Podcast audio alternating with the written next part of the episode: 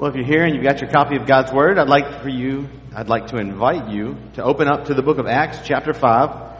We're going to start in verse 12 as we continue our journey through the book of Acts. Uh, we're not going to do uh, as much of a review because it's going to kind of come up within the midst of the sermon, uh, all the review that we need to do. But let's go to the Lord in prayer first and we'll get started.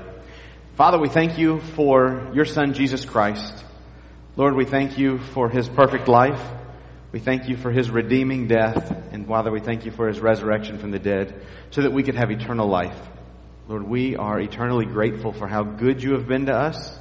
If you never do anything else good for us as long as we live, Father, you have already poured out more grace than we could ever imagine.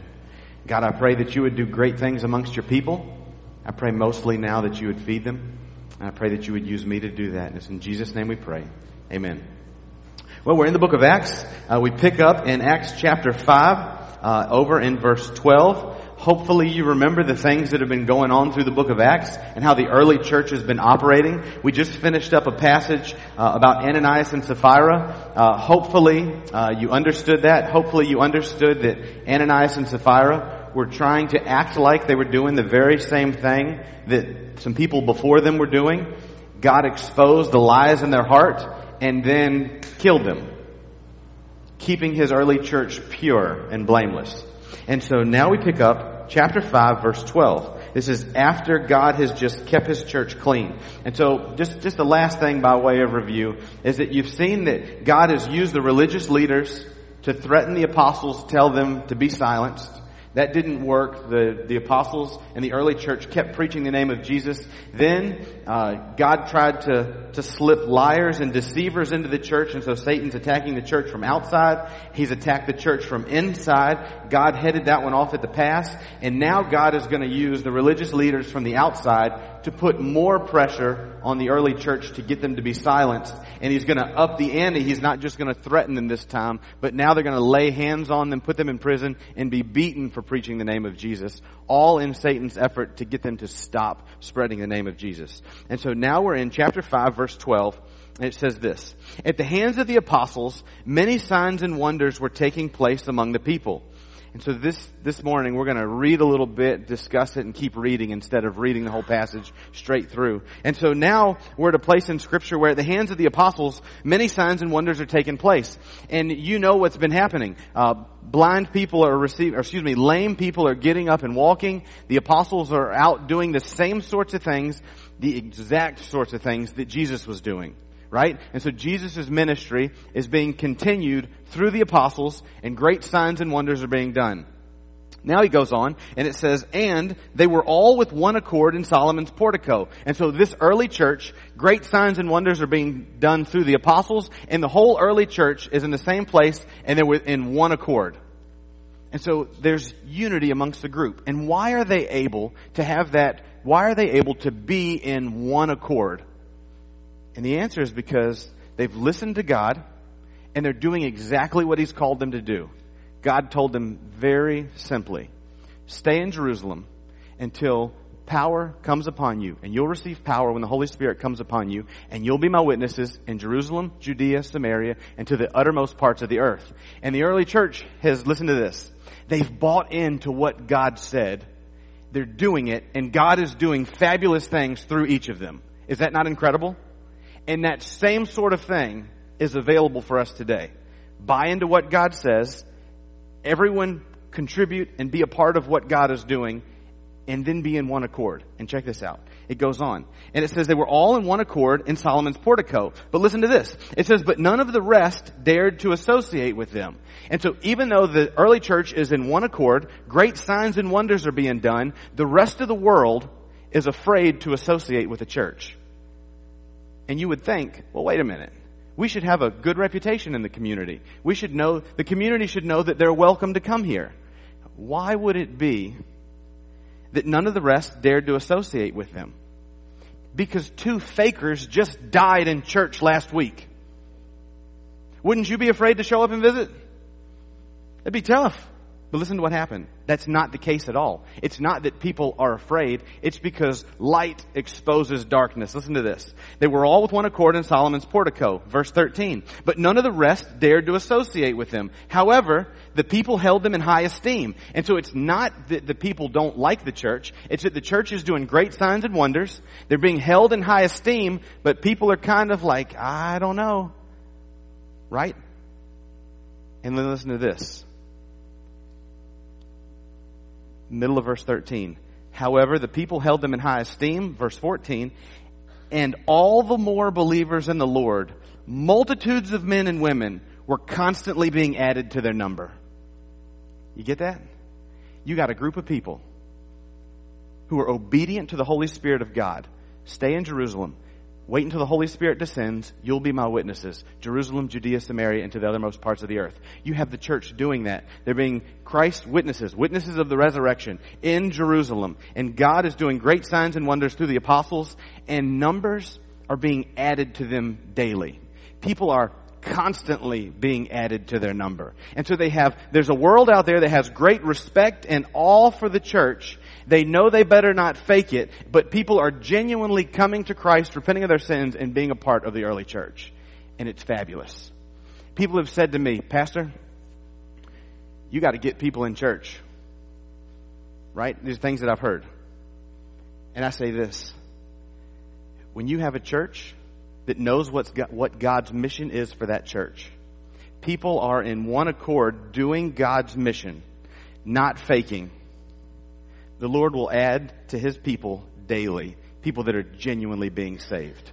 You won't have to hire a man on a unicycle juggling for people to come into the church. People will be amazed by the work and the power of God in each of our lives that you won't be able to keep people away from the church when God's people get serious about God's mission and do it His way. Amen? And that's what the early church is full of. It's full of examples of God speaking to his people and the people doing exactly what God says to do. Listen, and what God says to do doesn't always make sense. I'm going to, a little spoiler alert if you haven't read Acts. We're getting ready to get to a chapter where God wants to take the gospel to Africa. And so the Holy Spirit tells Philip, hey Philip, there's a random chariot going through the desert. I want you to run up to the chariot and overtake it. Must have had some bad Mexican food, right? Must have got one of those bad barbecue plates. Must have got the leftover barbecue plate from Davis Park last night, right? Must have sat out too long and spoiled. God, you want me to run after a chariot and overtake it? Yes, that's what I want you to do. And then he opens up the Bible to Isaiah and he begins to tell the man about Christ and the gospel goes to Isaiah because one man was obedient to run like a wild man through the desert and overtake a chariot by himself. It's amazing what, when God's people do what God calls them to do, great things happen. Listen to this. All the more believers in the Lord, verse 14. And all the more believers in the Lord, multitudes of men and women were constantly being added to their number. 15. To such an extent that they even carried the sick out into the streets and laid them on cots and pallets so that when Peter came by, at least his shadow might fall on any one of them. Also, the people from the cities in the vicinity of Jerusalem were coming together, bringing people who were sick or afflicted with unclean spirits, and they were all being healed. And so everybody knows what signs and wonders the apostles are doing, and people from all of Jerusalem and from other cities are bringing their sick and people with unclean spirits to the apostles, and there's so much faith in what the early church is doing that they're laying sick people in the street hoping that Peter's shadow might fall on them and they'd be healed. Now, it doesn't give this to us as being prescriptive. We're not told anywhere that Peter's shadow fell on anyone and that anyone was healed. But this is the sort of, these are the greatness, this is the greatness of the miracles that are being done. So much so that people just want to be in Peter's shadow. It is incredible right now, the things that God is doing through the apostles and the early church. And listen to this. This is the end of verse 16. They were bringing people who were sick or afflicted with unclean spirits, and they were all being healed. Now, there's going to amount in the next verse some jealousy amongst the high priest and the group of people who were guarding the temple. Okay? The reason is, is because these people with unclean spirits, you should be taking them to who? You should be taking them to the priest and to the Levites, and they should be able to deal with unclean spirits. but whatever they're doing isn't working, and they're seeing that what Peter is doing through the power of the Holy Spirit in his life, that this early church has power associated with it. Listen to this, verse 17. But the high priest rose up, along with all his associates, that is the sect of the Sadducees, and they were filled with jealousy. They're jealous because the people should be coming to them, but they're going to the apostles instead. You following me? You can see where this happens? So this, this is an instance of people that should be joyful about what's going on. Instead, they've resorted to hard-heartedness and jealousy. And I thought a lot about jealousy and what to say about it. And, and I just don't feel comfortable telling you how bad I feel about jealousy from right here, right? There's a lot of, there's a lot of words that you could use to describe jealousy that don't need to be said. Jealousy is a nasty thing and it gets people going in a nasty direction in life. And jealousy generally happens in the lives of hard-hearted individuals, exactly like these people. Listen to this. The high priest rose up, verse 7, with all his associates. That's the sect of the Sadducees. And they were filled with jealousy. They laid hands on the apostles and put them in jail. And so these people are jealous because they can't control the work of the early church. And so what they do is they, instead of seeking the Lord, they lay their hands on the apostles of the early church and they put them in jail. Jealousy always drives you down a road of violence. Always. There's never a story where someone gets jealous and everything turns out okay. Cain gets jealous and he kills Abel. The high priest gets jealous and they put the apostles in jail. And so now they've put the apostles in jail. Listen to this. And this is, this is really, really fascinating. When you talk about all of these people, the, the associates of the high priest, the Sadducees, you've got the priest, the scribes, the Sadducees and Pharisees, right? Generally during Jesus' ministry, you hear about Pharisees. You follow me? Pharisees are the religious elite. You have a, a group that's in cohorts with them, but opposed to them called the Sadducees. The Sadducees, interestingly enough, don't believe in the resurrection, they don't believe in angels, and they don't believe in miracles. And knowing that, this story is about to get real funny real quick. Okay? So, the Sadducees are filled with jealousy. They lay hands on the apostles, they put them in a public jail. Verse 19. But during the night, an angel of the Lord opened the gates of the prison, and taking them out, he said, Go, stand and speak to the people in the temple the whole message of this life. Upon hearing this, they, that's the apostles, entered into the temple about daybreak and began to teach. And so, what are they teaching in the temple? They've just been arrested for teaching and preaching in the temple, right? They've had their hands laid on them. They've been put in prison. An angel breaks them out. And the angel doesn't say, oh, go run and hide for your life. These people want to do mean things to you. He says, no, go back and keep preaching the name of Jesus. Preach he says it specifically, preach the whole message of this life. The whole message of this life. You've heard what they've been preaching already. Peter's already preached a few sermons. He says, men, Jesus is a man who was attested to you by God by signs and miracles. You've got all sorts of answered prophecies, prophecies that were written of our father David he walks through a bunch of the different Psalms and he tells the people exactly who Jesus is. And then he says, but evil men put him to death on a cross, but God showing his power over death raised his son from the dead so that you could be forgiven of your sins and so that repentance could be brought forth to Israel. Amen? That's the message of this life. And they're preaching that again. Listen to what happens now. This is early morning, first light. They're preaching that message in the temple all of the high priests and Sadducees, they think that they're still in jail where they put them.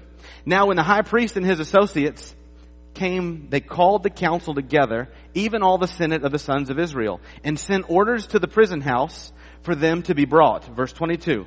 But the officers who came did not find them in prison, and they returned and reported back saying, we found the prison house locked quite securely and the guards standing at the doors, but when we had opened up, we found no one inside you have a group of Sadducees who don't believe in miracles.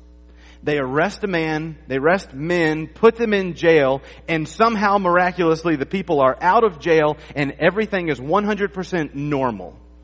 You look at all of the other prison breaks in scripture, the guards are, are put to sleep by angels. The prison walls fall down. There's something wild that happens that explains how the people are gone. This first one, an angel sneaks them out like SEAL Team 6 sneaks you out and no one understands how it happens because all of the guards are in place and don't have anything, any idea that things are wrong. That's funny stuff. That's downright hilarious that God does that sort of miracle. And so then it says in verse 24, Now, when the captain of the temple guard and the chief priest heard these words, they were greatly perplexed about them as to what would come of this. And so, okay, we laid hands on these guys. They're gone. What in the world is going to happen? They're sitting around the table, have no idea what's going to happen. You can imagine how perplexed they are. Just wait and see. They're gone. We don't know where they are. What's going to happen? Now you pick up in verse 25. But someone came and reported to them, the men whom you put in prison are standing in the temple and teaching the people. Then the captain went along with the officers and proceeded to bring them back without violence, for they were afraid of the people that they might be stoned. And so they go back to the temple and they go, fellas, aren't you supposed to be in jail? Let's, let's go back. And the apostles follow them back where they're supposed to be. And they meet with this group of people, this high council. Verse 27. When they had brought them, they stood them before the council. The high priest questioned them, saying, We gave you strict orders not to continue teaching in this name. Notice he won't even say Jesus' name. We gave you strict orders not to continue teaching in this name, and yet you have filled Jerusalem with your teaching and intend to bring this man's blood upon us. They don't have the courage to say Jesus' name. They want them to stop everything that has to do with Jesus. And then they say, you intend to bring that man's blood upon our hands. And listen to what he says earlier. Listen to what the apostles have been saying already. This is in Acts, you don't have to turn there. This is in Acts uh, chapter 2 verse 22. This is in part of the Peter sermon. Men of Israel, listen to these words. Jesus the Nazarene, a man attested to you by God with miracles and wonders and signs, which God performed through him in your midst, just as you know. This man, delivered over by the predetermined plan and foreknowledge of God, you nailed to a cross by the hands of godless men and put him to death. And so they're right. The apostles are intending to bring the blood of Jesus upon the scribes and Pharisees. Listen to this. This is later in the book of Acts, chapter 36. Therefore, let all the house of Israel know for certain that God has made him both Lord and Christ, this Jesus whom you crucified. So when you're reading this, you think, no, Peter and the apostles, they're not trying to bring this man's blood on your hands. Your blood is on their hands. Listen to this one. this is later in Acts chapter 3. But you disowned the holy and righteous one and asked for a murderer to be granted to you. But put to death the prince of life, the one whom God raised from the dead, a fact to which we are witnesses. This is all stuff that the apostles have said directly to the high priest and Sadducees and the Pharisees. And he, there's another one in Acts chapter 4. Let it be known to you, to all of you, and to all the people of Israel, that by the name of Jesus Christ the Nazarene, whom you crucified, whom God raised from the dead, by this name, this man stands here before you in good health.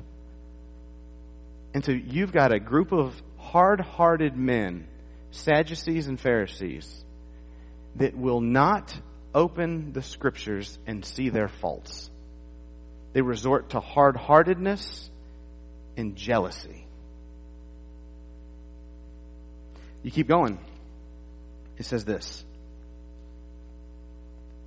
But Peter, verse 29, and the apostles answered, do you think that there's a second, for a second in your mind, do you think that Peter's going to go, sorry guys, we overstepped our bounds? That sound like anything Peter's going to say?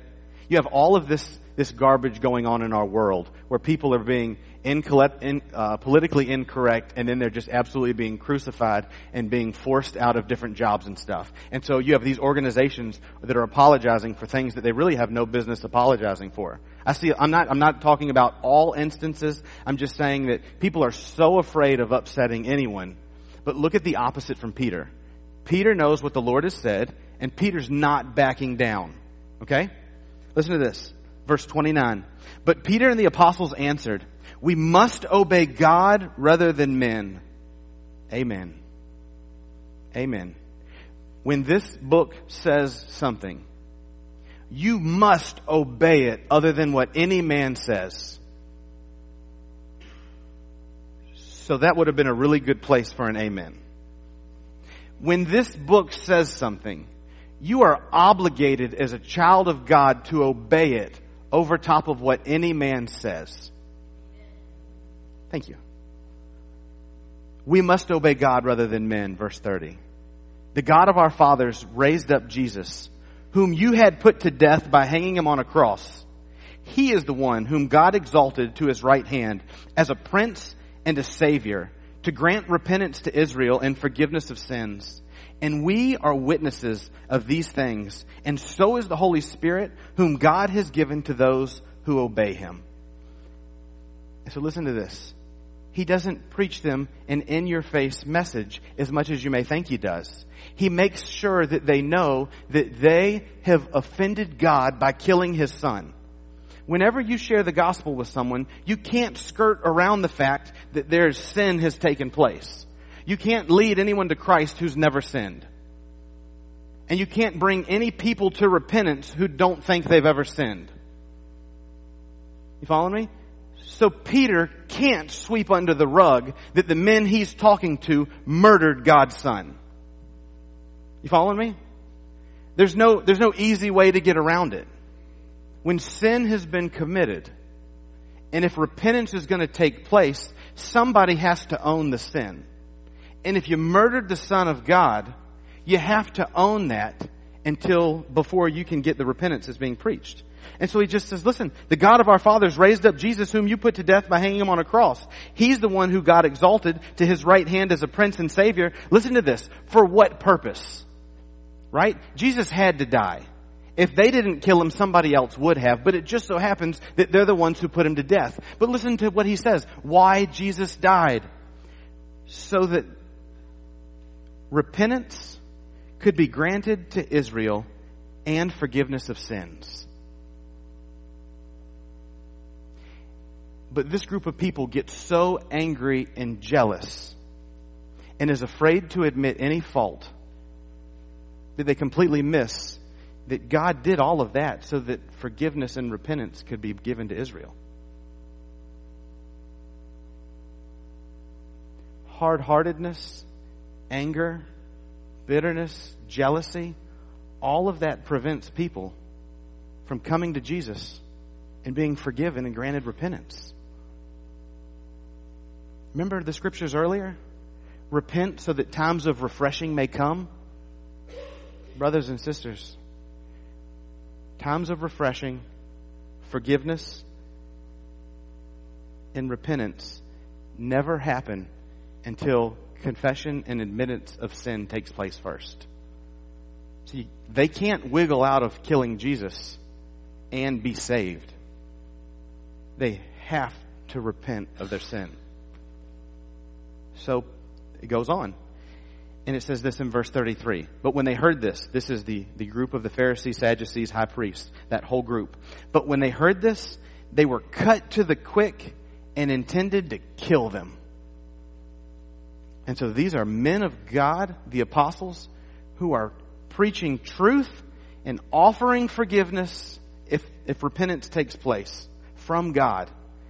And instead of humbling themselves as the high priests, Sadducees, and Pharisees, instead of humbling themselves and asking for repentance, they figure that it would be easier to kill the messengers. That's tough, isn't it? Listen to this. But a Pharisee named Gamaliel, a teacher of the law respected by all people, stood up in the council and gave orders to put the men outside for a short time. And so if you read biblical, if you read books based on biblical history and such, they all talk about this man named Gamaliel, whom Paul was his understudy. They say that this guy was the premier Pharisee of his day. Okay? He's the premier Pharisee. And he stands up And he said to them, verse 35, Men of Israel, take care what you propose to do with these men. For some time ago, Theudas rose up, claiming to be somebody, and a group of about 400 men joined up with him, but he was killed, and all who followed him were dispersed and came to nothing. After this man, Judas of Galilee rose up in the days of the census, not the same Judas that you may be thinking of. Judas of Galilee, verse 37, rose up in the days of the census and drew away some people after him. He too perished, and all those who followed him were scattered. So in the present case, I say to you, stay away from these men and let them alone. For if this plan or action is of men, it will be overthrown. But if it is of God, you will not be able to overthrow them, or else you may even be found fighting against God. And for years, I read Acts chapter 5, and I thought, man, Gamaliel is a pretty wise guy. He gives some pretty sage advice, and he keeps them from killing the apostles on the spot. And then I studied it this week, and I prayed about it. And I thought, you know what? This guy Gamaliel, he's the most well thought of one in the bunch. He spends a lot of time in the temple. Gamaliel would have walked by that lame man who was begging to be healed and begging for alms. And he would have known that that man was lame from birth, and he would have known that Peter healed that man. Gamaliel is a Pharisee. He's around when Jesus is sent to the cross. He doesn't stand up for Jesus. He allows Jesus to go to the cross. You don't have any record of there being a lone objector in the Pharisees, except for maybe a man named Nicodemus. And so, listen to, these are some things that happened while Jesus was on the cross that Nicodemus, not that Nicodemus, but that Gamaliel would have been privy to. There were six miracles on the cross. Number one, Jesus is on the cross for six hours. For three hours it's light. And for three hours during the day, the world goes dark while Jesus is on the cross. Miracle. There's no eclipse. Scientifically speaking, you can't have a lunar eclipse during a full moon. Okay? So it's not a naturally explained world goes dark. The world went dark while Jesus was on the cross, and this man Gamaliel was there when it happened. He saw the world go dark. All of the priests would have been in the temple at the time that Jesus was crucified on the cross. It was a time of Passover. Passover lamb being killed. All of the nation of Israel is around. There would have been priests in the temple that saw the veil tear in two, and it would have been a big deal. Because you can't go into the Holy of Holies, and you can't even look into the Holy of Holies, or you'll die. And there would have been a temple full of priests who were standing in the temple when the veil tore in two from top to bottom, and they didn't die because God was up to something big there was an earthquake. Jesus is on the cross and the earth shakes and rocks split in half. All while Jesus is on the cross. Whatever this was was so catastrophic that the Roman centurion that's right there next to Jesus, who's in charge of hundreds of other Roman soldiers, falls on his knees and says, surely this man is the son of God. Gamaliel would have been privy to all of that. You keep going all of the, gra- not, excuse me, not all, selected graves within Israel while Jesus is on the cross giving up his spirit open up. Graves are opened. What if you walked out of church and graves were open?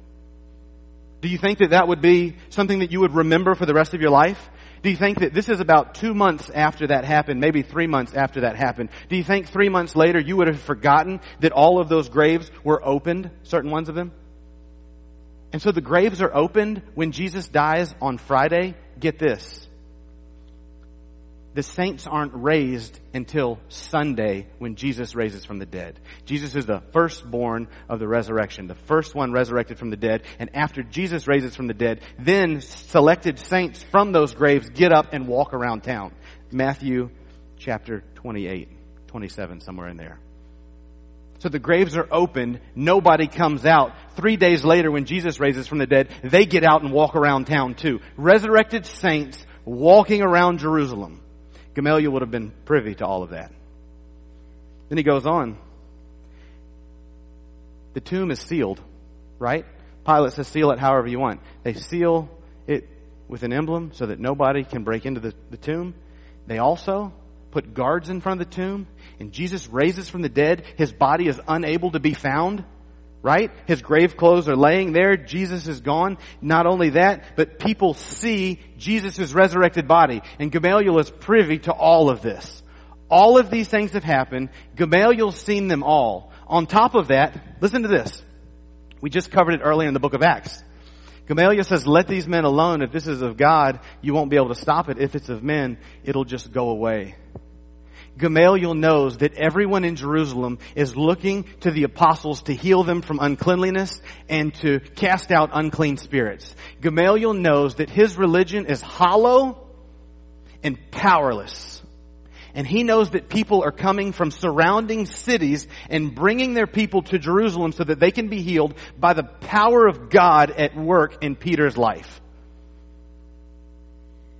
And Gamaliel's not a wise man. He's an indifferent, foolish man who rejected the power of God and the apostles' life, and he's an hell-bound sinner who we applaud oftentimes for giving wise advice. You know what Gamaliel did? He rejected the Son of God. That's what he did. By being indifferent. Do you know what a wise man would have done? A wise man would have went back to that first sermon that Peter preached. And when Peter quoted from the Psalms, when Peter quoted about the resurrection of the, the Holy One from the dead, he would have opened his own Bible and gone to it and he would have recognized that Jesus was the promised Messiah and he was answering all of those prophecies that were prophesied about him and Gamaliel wouldn't have rejected Jesus. He would have led the rest of those men to repentance as well. And would be that we would stop taking wise people's advice and take God's advice and open his book and be a group of people who don't get hard-hearted and jealous, but that we repent at our sin Brothers and sisters, you want times of refreshing? I want times of refreshing. You don't get there without serious soul searching and repentance. You don't get there. You can take Gamaliel's advice all day long, and it's hollow and powerless. You want to see what power looks like? People that come to Jesus and they say, Jesus, I've sinned. Forgive me and he says, get up and walk. And people get angry when the man gets up and walk. And then Jesus looks at the crowd and says, what's easier to tell a man, get up and walk, or that your sins are forgiven?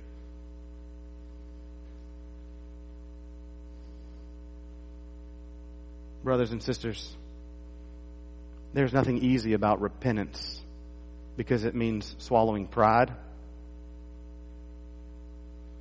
But let me tell you what when God's people fall on their face before a holy God and they repent and they ask for forgiveness, God is faithful. And He doesn't beat anyone on the head, but He openly and willingly forgives them of anything they've ever done wrong. You've got a woman caught in adultery. All the religious crowd wants to stone her. And Jesus is the only one that sticks up for her. And the woman says, Well, aren't you going to condemn me too? And Jesus says, Go and sin no more. He forgives her. Forgiveness can't be given until it's asked for. Unless one confesses their sin, they can't be forgiven of their sin. Brothers and sisters, there's those of us here that need to go to other ones here and ask for forgiveness there's miserable people sitting in this room. I was one of them for a while because of pride and things like that. But, brothers and sisters, don't listen to Gamaliel. Don't just see where it goes. Don't be indifferent because look at what indifference gets you. They took his advice, verse 40. So the group took Gamaliel's wise advice and after calling the apostles in, they flogged them and ordered them not to speak in the name of Jesus, then released them. They beat them. They took Gamaliel's advice. And what is it? What did Gamaliel say? Listen to what he said. I say to you, stay away from these men and let them alone. And then it says, and they took his advice, and after calling the apostles in, they flogged them and ordered them not to speak in the name of Jesus, then released them. And I just want you to see that indifference is opposition. If you're indifferent about something, it's opposition. And brothers and sisters, it is high time that godly people stood up and did godly things. There's a man named Edmund Burke that says all it takes was for, all it takes for evil to prevail is for good men to do nothing. And we live in a time where good men are doing nothing and evil is prevailing. And we need, as a church, godly men and women to step up. Leave wise, sound advice like Gamaliel and cast ourselves on the mercies of God so that we can have times of refreshing. I'm going to close us with a word of prayer. And part of my prayer is going to be that if any of us here need to do just that, that we wouldn't let the sun go down on today until we do whatever it is that the Lord is laying on your heart. Amen? Let's pray. Father, we love you. And Lord, we look forward to times of refreshing.